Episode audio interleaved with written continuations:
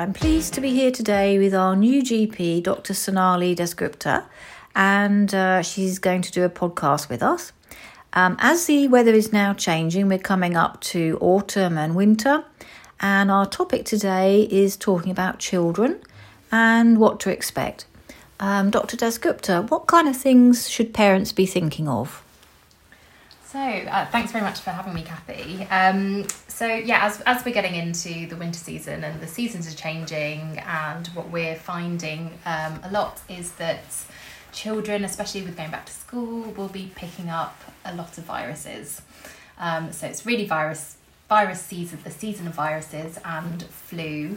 Um, and often, what um, the types of questions I'll get from from parents um, is is it normal for my child to have this many viral infections? Um, what is normal? What should I be looking out for? How do I know if they're if they're very ill, and how do I know you know when to seek help? So that's what I was going to touch on today. Perfect. So viruses have always been with us, and I'm sure they will, they will remain with us. Um, typically, how many viruses would a child get, let's say, every season in, in the winter? So, Kathy, in about a year, particularly under the age of 18 months, when children are um, still very much developing their immune systems, um, we do expect around 8 to 10 infections a year, which when I say that to parents, they're often quite surprised by that because that's almost a monthly kind of infection, isn't it? Um, we expect a bit less as children get older, but particularly in the winter months, um, we do find that often on a monthly basis that a child will have a some sort of cough or cold.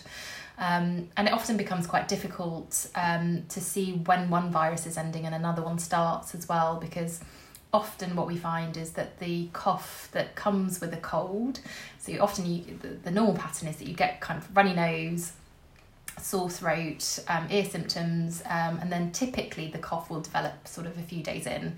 That cough can sometimes last several weeks, so three to four to five weeks. And if you're thinking about that time span and then another virus kind of comes along, you're looking at almost back to back viruses, and it can seem like your child has, has got something or other for the duration of winter, which I think can be quite difficult. Um, but having said that, I think in the winter, we would expect, you know, at least kind of three to four to five infections. Um, if you are concerned about your child um, in, in terms of um, other things that, that we might be looking for, so for example, if you think your child is losing weight or not gaining weight, um, if you think they're looking quite pale, if there's any kind of easy bruising or bleeding, um, or if you notice any lumps or bumps, or they're just generally not behaving as they normally would, so their energy levels aren't the energy levels aren't uh, as good as they used to be, if there's something on, in the back of your mind that you're, you know, that, that's worrying you, then please, you know, bring them in to, to get seen, to get that opinion from a doctor.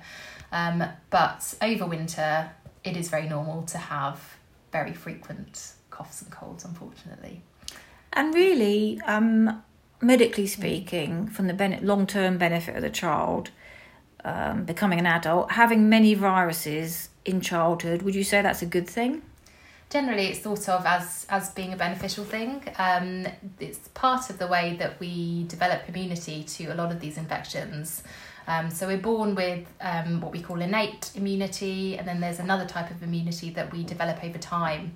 And the way that we develop is is exposure to viruses um, and in you know pathogens which are you know could be bacterial viruses in the environment. Um, so when we're exposed to them, we develop antibodies, which means if we're exposed to them later on, we develop a good response and we can fight them efficiently.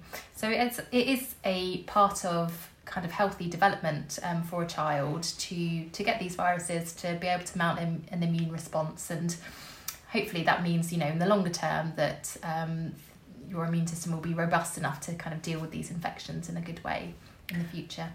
That's great. So for parents, which when you have an ill child mm-hmm. every month, it is quite tiring. Mm-hmm. What's the best um, recommendation you have for parents as to help their child? Is it with, with sort of relatively, I guess, simple um, treatments? Yeah.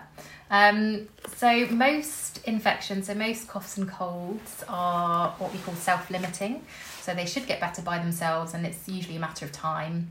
Um, there are certain things that um, that we can do to help with the symptoms. For example, if your child um, has a, a blocked nose, simple things like saline nasal sprays, um, or if they're very small babies or toddlers, sometimes nasal suctioning, and you can get um, little plastic devices that you can pick up from a pharmacy or from online. Um, for fevers, um, paracetamol and ibuprofen. Uh, it's important to note that you can't use ibuprofen if a child has chickenpox or shingles. Um, it's not generally recommended, but in general terms, paracetamol and Nurofen, if there aren't any other kind of other medical conditions that, that sort of um, would negate the use of that, uh, we'd recommend that for any fever symptoms that are causing your child distress. Um, and hydration. So hydration, so plenty of fluid is really important. When children are little, particularly, um, if they have a fever, they tend to lose a lot of water, um, a lot of water through water vapour if they have a high fever.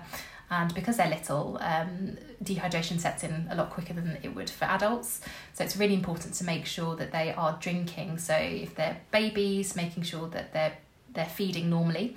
Um, and what we say if they're breastfed or bottle fed is that they sh- really should be drinking at least 50% of what they normally do.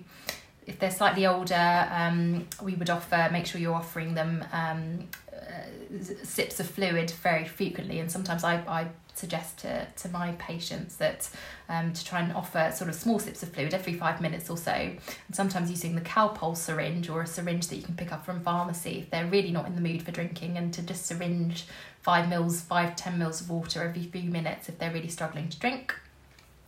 Um, so that's the kind of most important supportive way.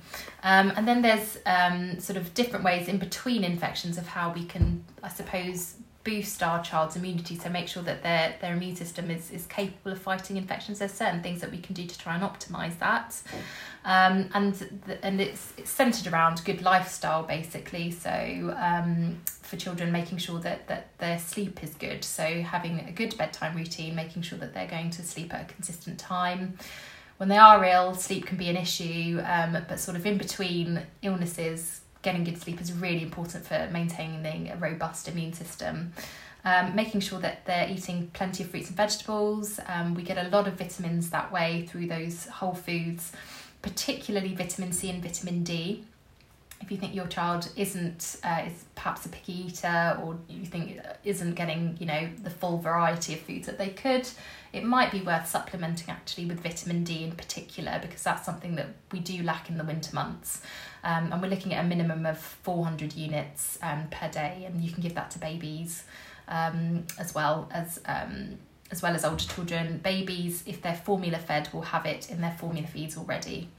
Um, and then it's about um, hand hygiene. So everything that we sort of learnt over the coronavirus pandemic. So making sure that that we're really teaching our children to have good hand hygiene. So when they come in from school, um, that they're washing their hands, washing their hands after they go to the toilet, etc.